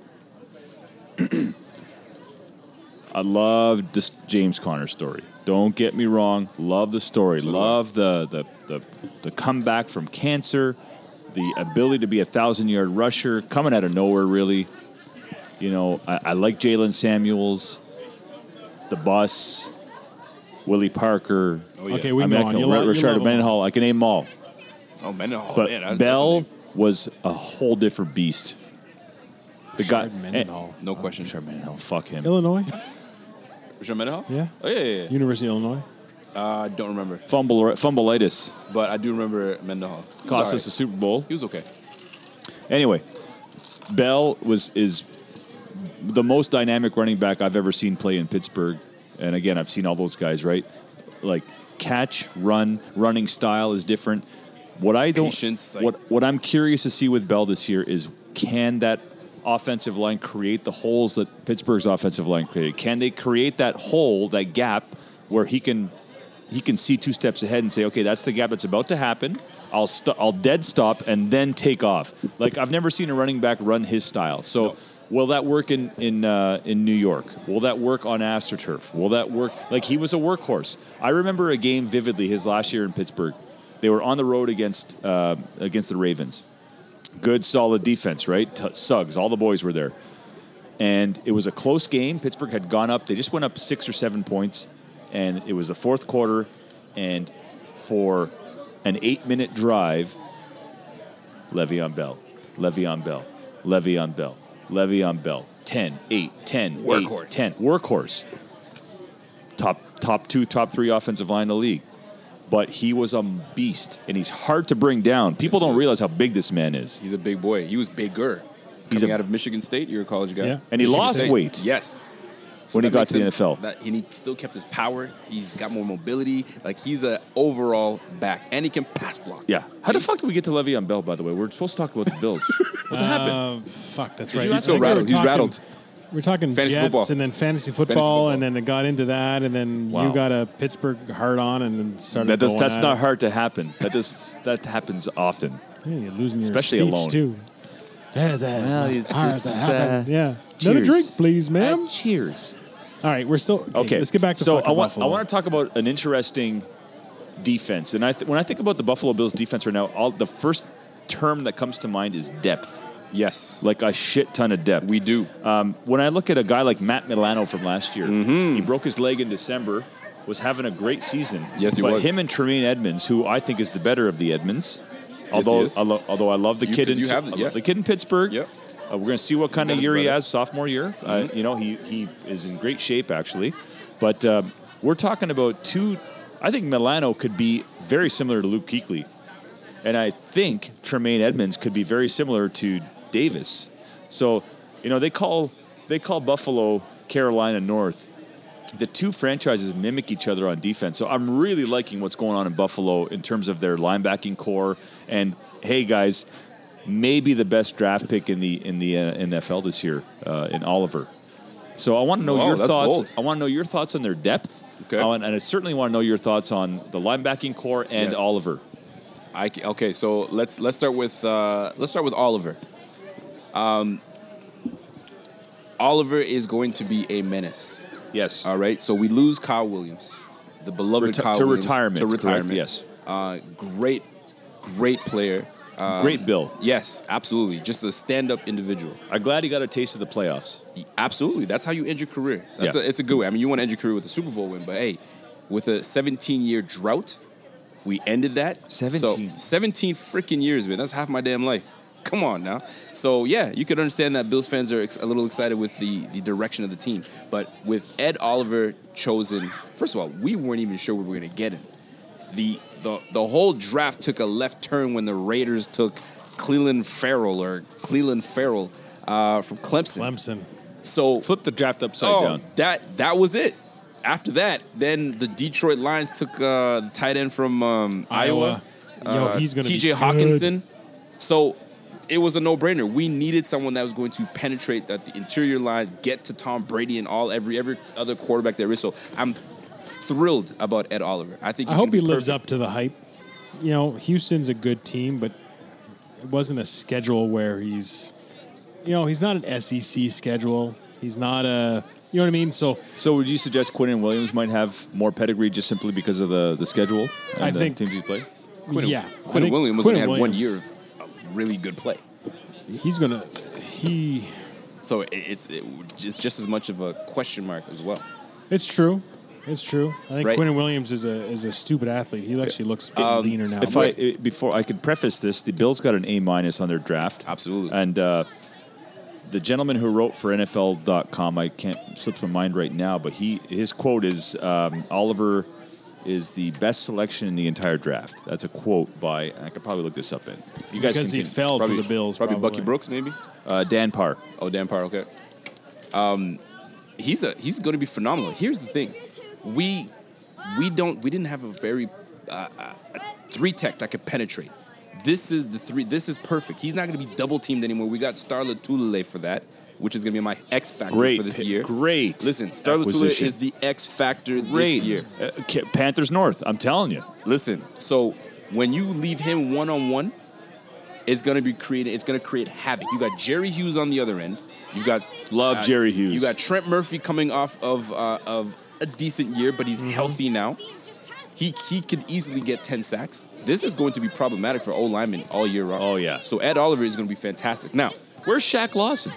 Shaq the Lawson's backup. depth. He's the backup. That's, inc- that's amazing. so right? That's when you talk about depth.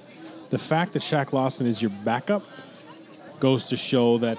And when we talk about depth, you say, okay, you know, your backups are good. A lot of people say, oh, your backups are good, and a lot of people anticipate that the backups are only going to get in when people are hurt. Not on defense. No, not no. You're putting in different you're, packages. You're rotating. Yeah. You have different packages. Yes. If you can have a chance to keep fresh legs or your legs fresher throughout the game, tell me your defense is not going to excel. Great And point. these guys have that ability. Great point, because that's exactly what McDermott wants. He's got a, a, a, a nice rotation, because none of these guys are going to be playing 60, 70, 80% of the time. They're going to be, they're going to have fresh legs, and there's going to be a constant rotation. Shaq Lawson can play interior. Think about that. That's how much more- Crazy. we can even bring Lorenzo Alexander down Crazy. to the line. Crazy. So, let, Alexander's a, a nice player too. Absolutely. Run stopper, can guard the He's tight the- end. He's pulling Benjamin Button right now. It's, Yeah. it's, it's the getting older younger. he gets, the better he's getting.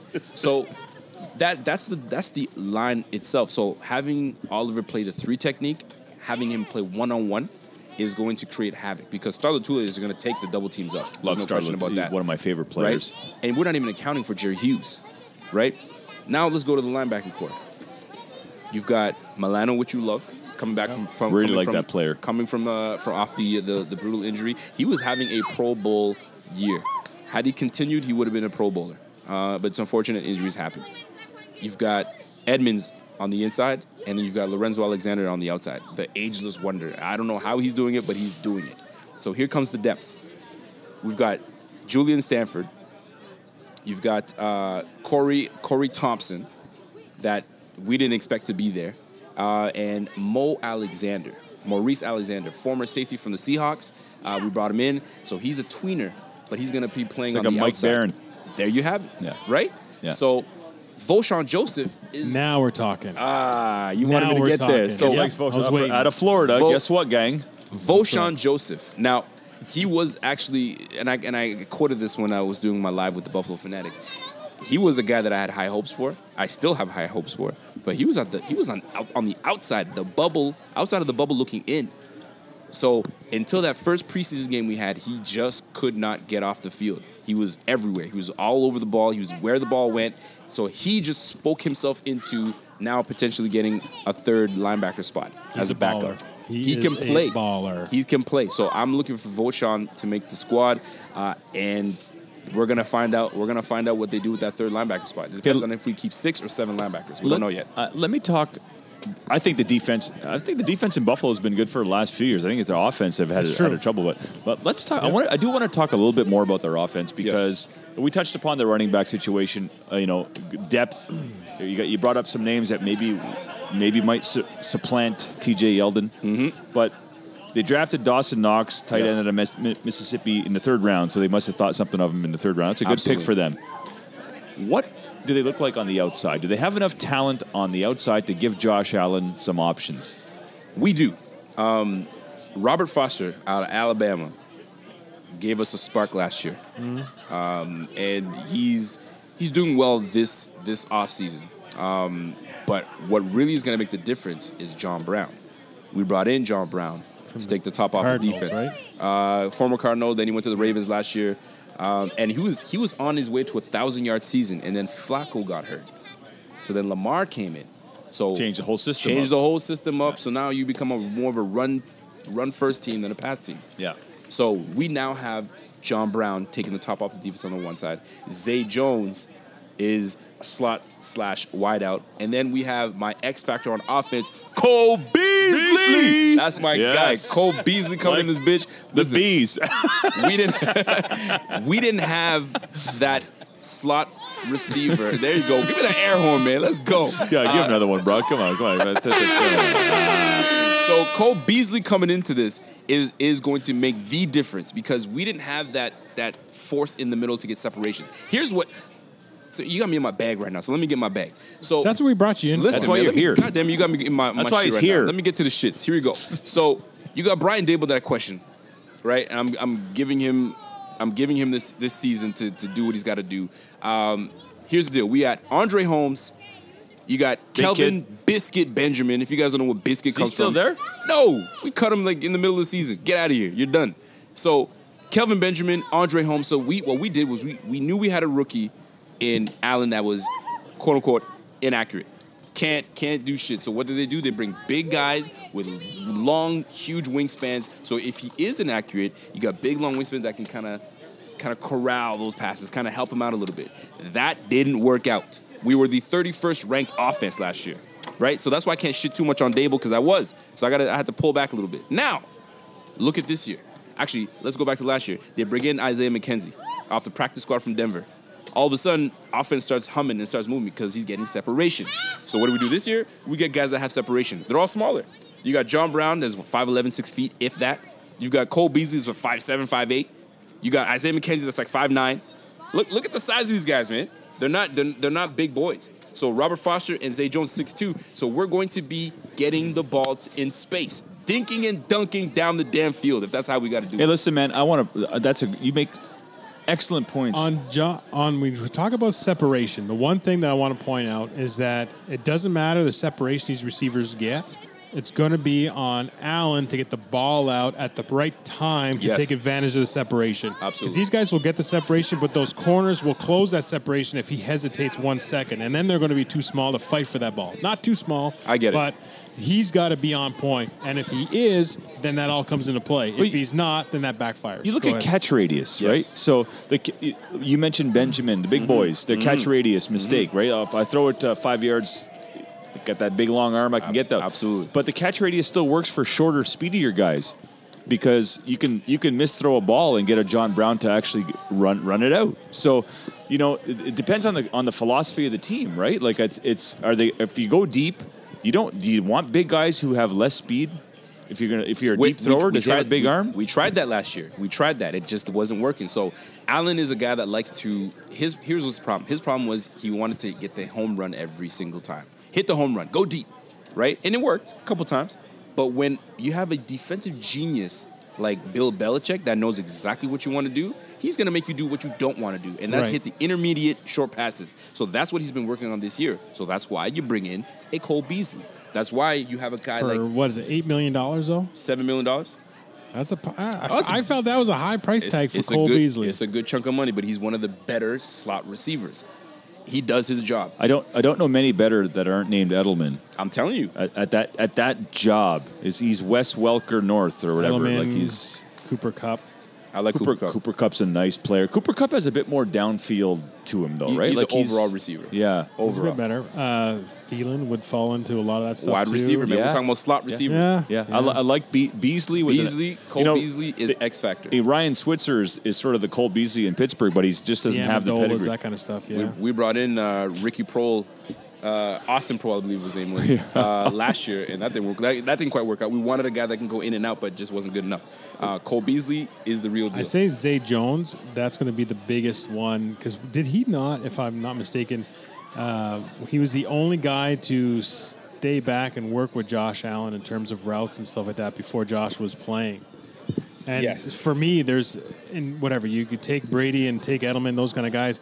It's those um, comfort level and understanding and, and timing that comes to play with repetition. And if he's, I don't know, maybe he's done it with all his receivers, but if he if he has that with Zay Jones, then I think that's going to come into play, and it's going to be his his See, comfort guy. it's I, I I beg to differ. I disagree. I feel that Zay Jones, his inability to consistently catch the ball is a problem. yeah, He's got That's the, the book case on Zay. It's the case of the drop season. That's the book on Zay. Listen, we just had a preseason game.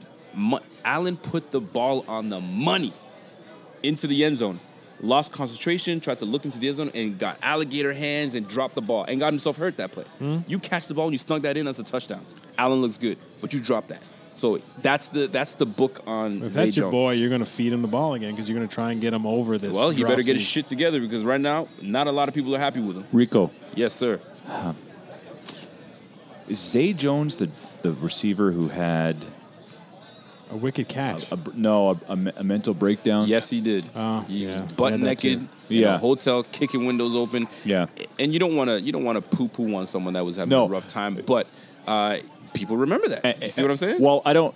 I never want to. I never want to translate anything mental health related to the football field. Absolutely. Because they're two separate entities. The man's career and the man's personal life. Yes. I, I don't know how they intertwine. I, you know. he- he's from a very Antonio good family. Brown but does that's that an- better than anybody. That's an Separate them. interesting Yeah. situation where you're running around nude in a fucking hotel. Absolutely. I, I don't know how you Listen, man, justify that as a, as a human being. Maybe he was smoking the weed. I, I would. I don't know what he was doing, think, but I would think he's smoking some pretty good stuff. Living he was his doing, he was best doing life. something, man. Holy fuck!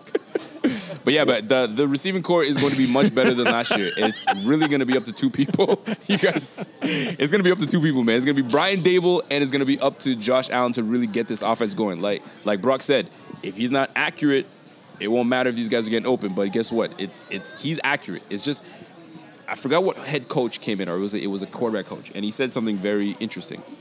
A lot of these guys think that these some of these quarterbacks are not accurate enough, and this, that, and the third. Sometimes it's not about the accuracy; it's more so about the pre-reads. Yes, If you know where you're going, it's going to be easy for you to just hit him on the dime. Because I've seen Allen thread needles. I've seen him make a beautiful pass, and you're like, "Whoa, how would he make that?" So if he knows where he's going, he's making the right reads. I'm not worried. Look, I saw enough about I saw enough from Josh Allen last year, who led the Bills in rushing, if I'm not mistaken, last year. Mm-hmm. Don't look at us. You look Led at the Curtis if Bills you in want to rushing. confirm it, but I'm pretty Over sure 600 that's, yards, But 631 yards. I saw enough of Yeah. him. I saw enough talent from him from the quarterback position in terms of an arm. You're sold? to be. I'm sold. Oh yeah, There you yeah. When I when I look at Josh Allen, I'm, I'm sort of pooling him in a in a group with Sam Darnold uh, and Josh Rosen. we picked the right Josh, And by the way. I, I like I like his game, and I, I was Yeah. saying last year, I'm like, this kid's good. He's got the moxie. He's got that X factor. Y- Is it ever going to be perfect? No one's fucking Dan Marino. No. but you know he's got enough moxie and he's got enough football sense to make plays. No, we don't want a Dan Marino. We want somebody who wins. God damn it. Yeah, yeah, exactly. well, hey, Dan. Uh, Aside from the Super Bowl, Dan Marino was a winner, man. I A hated- winner. I'll tell you right now, again, Best I was a Bills in fan, the I NFL. hated Best Dan uniform in Marino. the NFL. Josh Allen is a celebrity. I love Josh They Allen. love him. He's got the key to the city. He's six five, kid. He's Oh, got. dude. He, he's, he runs like a He's gazelle. literally kissing babies and shaking hands after practice every day. And I Literally. like I like their offensive line. Where do they rank Brock offensive line wise? Uh, not great. They're 26th. They're going over quite a major retooling. Yes, we have. I think they're going to be uh, okay this though. year. They uh, what they do? They drafted Cody Ford in the second round. They uh, free agency signed uh, Mitch Morse, Spencer Long. They got the right tackle. Mitch there, Morse, good Ty, player. Uh, uh, Ty and say, Seke. it's, say it. Ty Nsekhe. See, that's why you're here. I don't That's know why Rico's it. here, I bro. got you. I got you. And uh, Feliciano. Yeah, Johnny. But Mitch that's Morse. a lot of new guys. So the importance of playing together and getting familiar with each other on an offensive line is paramount above any other position on the football field. And so their offense is going to go with how fast that O line can gel and Yes. become a unit. And if they can do that and give Josh the, the couple seconds he needs to get rid of that ball, and if their offensive coordinator, Daboll, segments it down for Josh to pre-read and say, okay, at least before the snap, I have taken half the field away, and I got to make a read out of maybe two reads. He's going to be successful. I think that's what he has to do. He's got to really break it down. You cannot have him trying to make reads all across the field and get to your third or fourth read. His legs are there. But do a pre-read before the snap Absolutely. slice that field in half, make one read or two on that one side, so it's all within the same visual landscape for him. And then if those are not there, boom, you're gone. Brock, Be we're past that. go. We're past that. No, I'm not having that. See, 'Kay. this is this is where I come in as a Bills fan. No, sir, re Bob. Whole No. field. Whole, Whole field. field because we did that last year as a rookie. Half the field. I want to eat the whole pizza, boys. Listen, you, Wanna you, give half to you your want- friend? you Fuck want me- off. You want me to eat a slice and I'm out? No, No, not the doing whole it. field, whole pizza. Not doing that. All right. So check this out. It's I'm done with the half the field. We did that. We're done with that. We're moving on. This is sophomore year. Is you make or break. I'm done with that nonsense. Going to so, prom or are you going home? The quarterback curve is a lot steeper I than a know, receiver. I your receiver know. is a sophomore, sure. You got to get your timing right. You got to make sure you do the juke move and make sure your your speed and the time that you get to that break is still there while still making those moves. It's a sophomore peak. I- you and I- start and I'm- taking off. I'm with you. Maybe- Quarterback is longer. maybe my expectations are high, and damn, I'm not changing that shit. It's gonna be high. Now, Good. Do that. You're a Bills fan. You got to have high expectations. as a lineman though, you're a former lineman. Tackle, left tackle, right tackle. Left tackle. My man, you protecting Yeah. that blind side. All I Canadian. paid. Okay, okay. So check this out. You're a lineman. So Mitch Morse is our center. Before Mitch Morse came to Buffalo, he had a stray a string of a year and a half without giving up a sack. That's amazing. Problem is, he's had concussion issues. Right now, as we speak, he hasn't touched the field since I think we're going on three weeks now of not touching the field because Mitch he's in Morse? he's in concussion protocol. Actually, Wow. what am I saying? That's a lie. Um, after the first game, First preseason first game? game, first preseason game, or before that, just just a little bit. I, don't quote me on that. Okay. But anyway, he's out now, so he hasn't been able to have any any time with Josh Allen. This is killer. So chemistry is big because your center, the quarterback of the damn line, is out. So now we're having to shuffle everything, and we did that all last year, shuffling all over the place. Richie Incognito just quit out, quit on us. Uh, what a bum. Yeah. Mm-hmm. Oh, yeah. You know what I mean? Now he's with the Raiders things, now. yeah. You feel me? Um, fun. Then we had Eric Wood, uh, sudden sudden retirement because of a neck injury. So there's your center. Mm-hmm. So we That hurt. Oh, it hurt a lot. That hurt. Uh, Eric Wood was a phenomenal center. It hurt a lot. Yeah. So now you have Josh, your rookie, having to deal with a whole new line that's reshuffled all season long. We finally have an opportunity to have a straight line with no changes, and now here goes Mitch Morse, Mitch Morse out. So now we got to move Jon Feliciano around and so on and so forth. So I worry about that. Mitch Morse from. Kansas City, correct? Kansas City, that's Hey, correct. Mitch Morse in the center position, Brock. You could you could attest to this. I mean, you're literally getting out of all the out of all the offensive lineman positions, you're getting hit in the head virtually every play. Yeah, it depends on what defenses you're going against. If you're going three fours, you're having a guy in your face. If you're going into you know a four three bear type front, centers are usually shaded, so you're going to have some you know center guard tandems that kind of stuff. But the importance of the center is paramount to the cohesiveness of the unit. yes. and you need to have five. Even though the left tackle gets paid the most, you need to have five guys that are on the same page at every single time, and the center is the one that brings everybody together.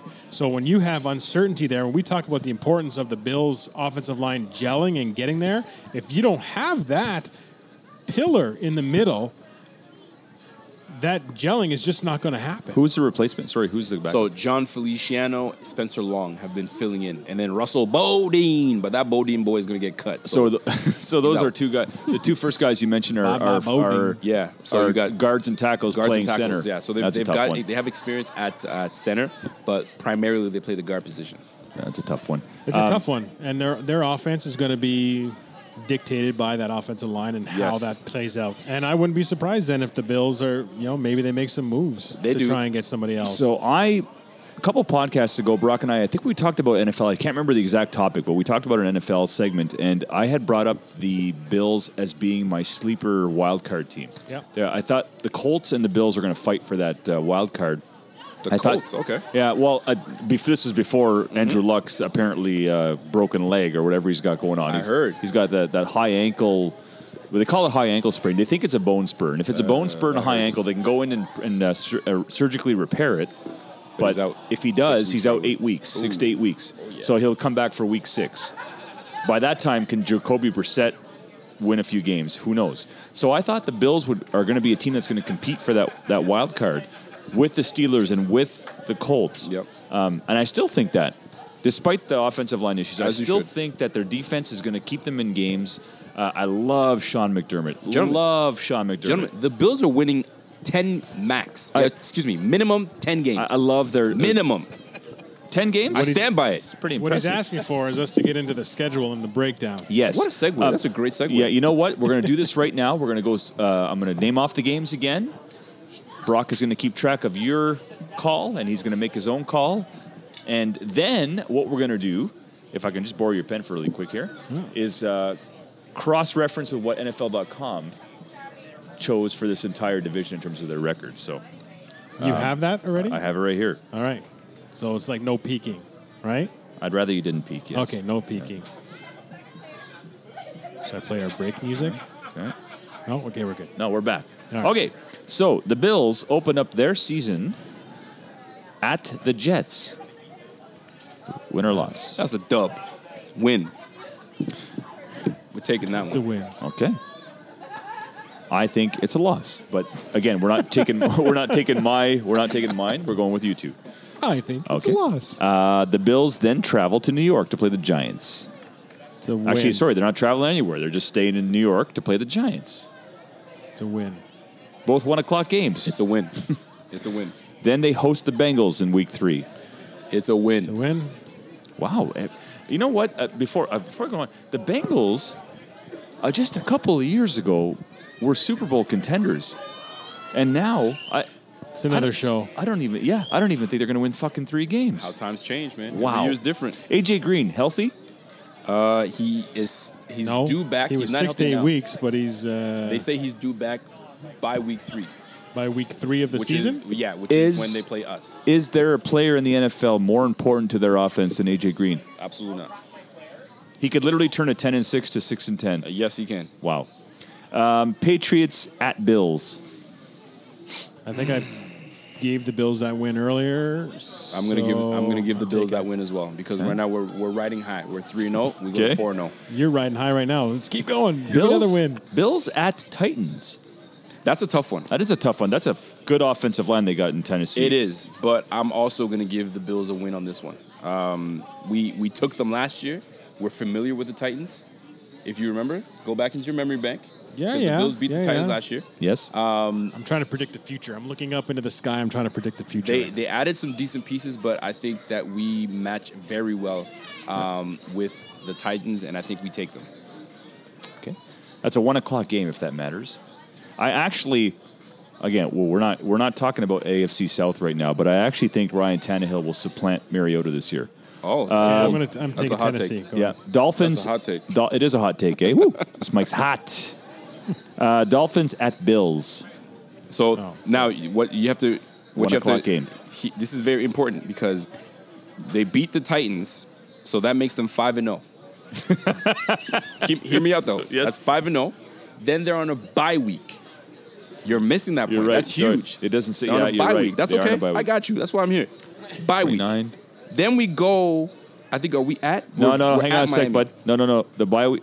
Bills. bye week is yes, week six. Yes, yep. Bills tight. Yes, Bye you're right. week is Yep. week six. Week Yep. seven, Bills versus the Dolphins. We take the damn Dolphins. Guess what? We're six and zero. Riding high. I got five and one at that point. They- oh, we're not That's that far amazing. off. We're true. not that far off. true. Let's go, baby. Let's go. This is this is incredible.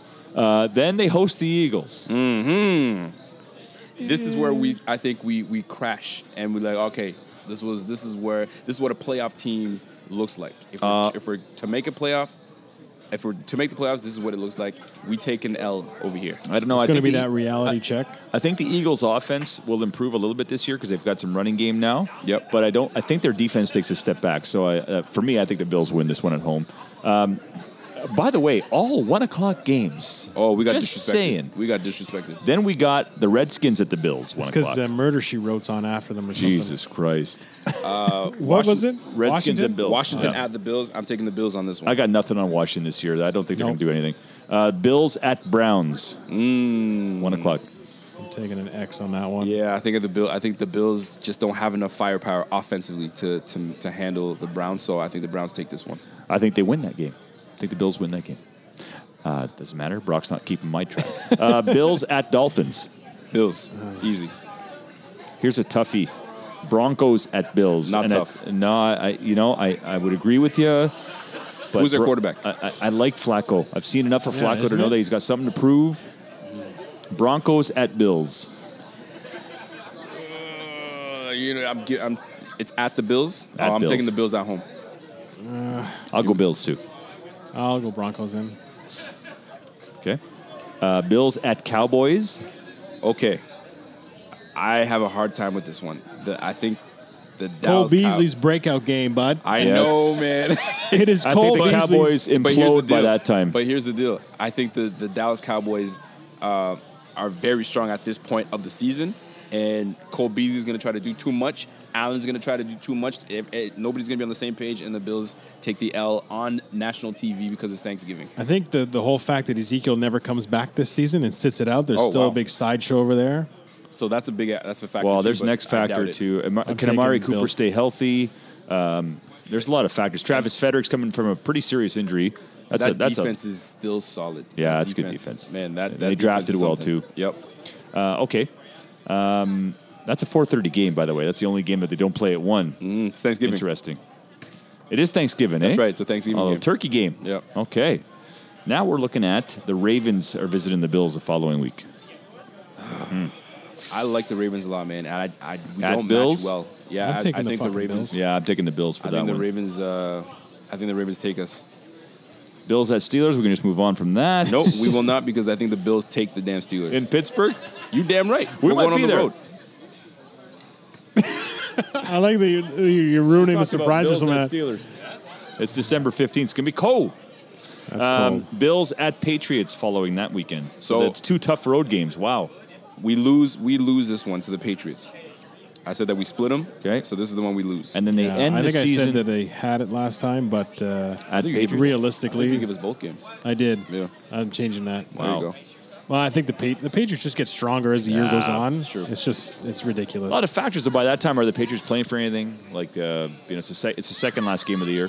So there's a that well, I had factor. the Patriots winning what 11. Yeah. So yeah, they'd be playing for gotta win something. 10. And then we're looking at the last game of the year is the Jets are at the Bills. So Uh, at the Bills, we're taking the Bills. Okay. The Bills need this game because this is where what makes them get into the playoffs or not, and the Bills take this one. okay, so what do you got for uh, what do you got for records, guys? All right, Rico's got him with 11. I'm at nine or 10. Why don't we meet you? Why don't we meet you guys halfway and say it's a ten win season? Ten win season, Okay. minimum All right. at minimum and six. 10 win season. Okay. 10 So- win season. The fact that we're talking about the Buffalo Bills and a 10 win season Yeah. I love it. is don't you? amazing. Doesn't doesn't that feel good? So it's let me. amazing. It does feel and pretty good. Our our schedule is the is considered the third easiest schedule. It But does- I, I never believe in that crap anyway because it's at any given Sunday. But they say that it's the third easiest schedule, so it's they don't say any given us. Sunday in Miami, and I don't think Washington either anymore. Well, let me tell you There this, you go. guys. I'm going to go over the AFC East 2019 picks from uh, the sportingnews.com. All right, what do the professionals say? So we nailed the Patriots. 13-3 was uh, was their record for the Patriots. That's what we said they'd be, right? Yeah, we said. 3. Yeah. Let me So- say eleven and five. Bang on Yeah, for I the thought it Patriots. was lower than that.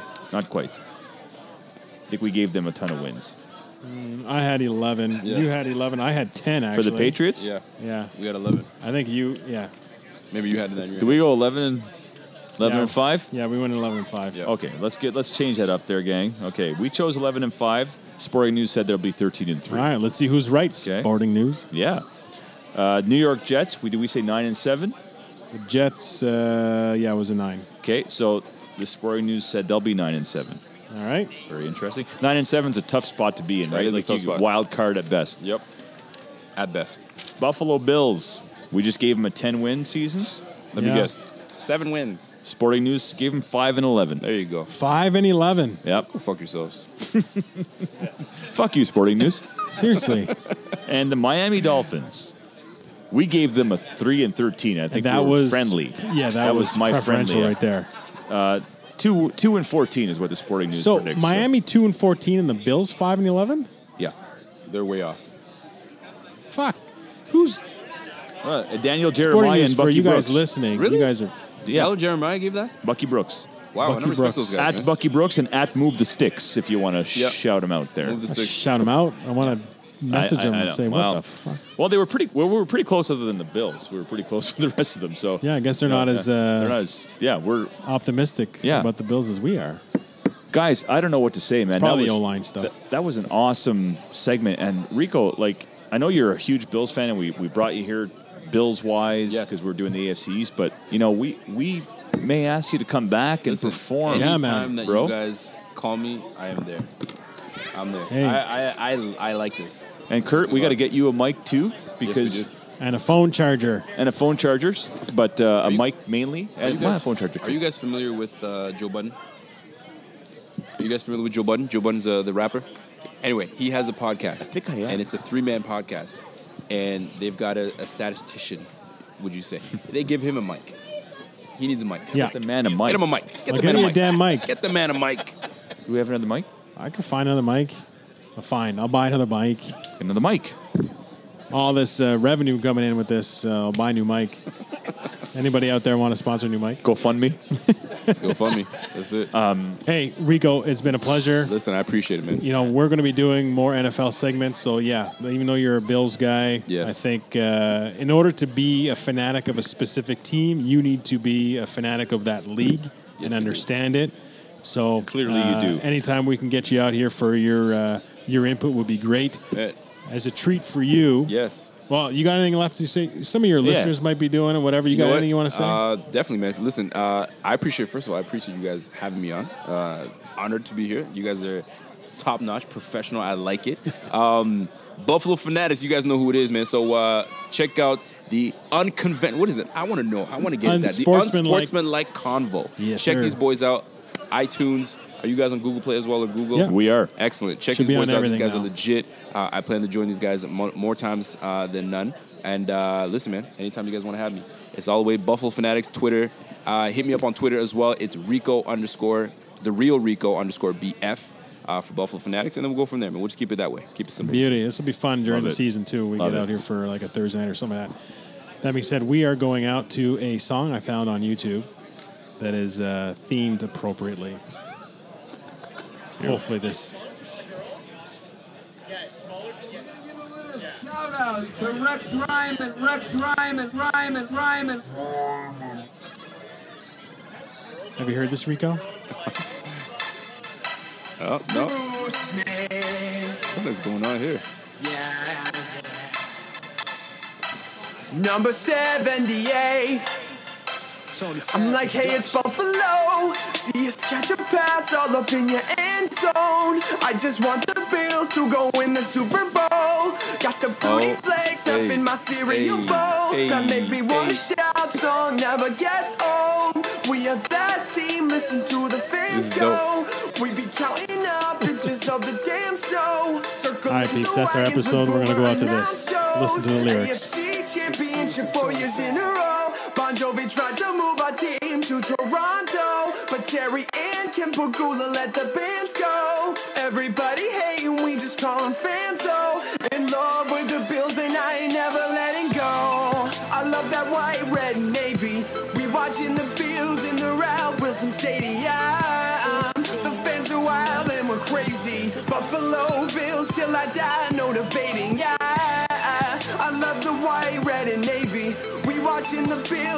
The Ralph Wilson Stadium.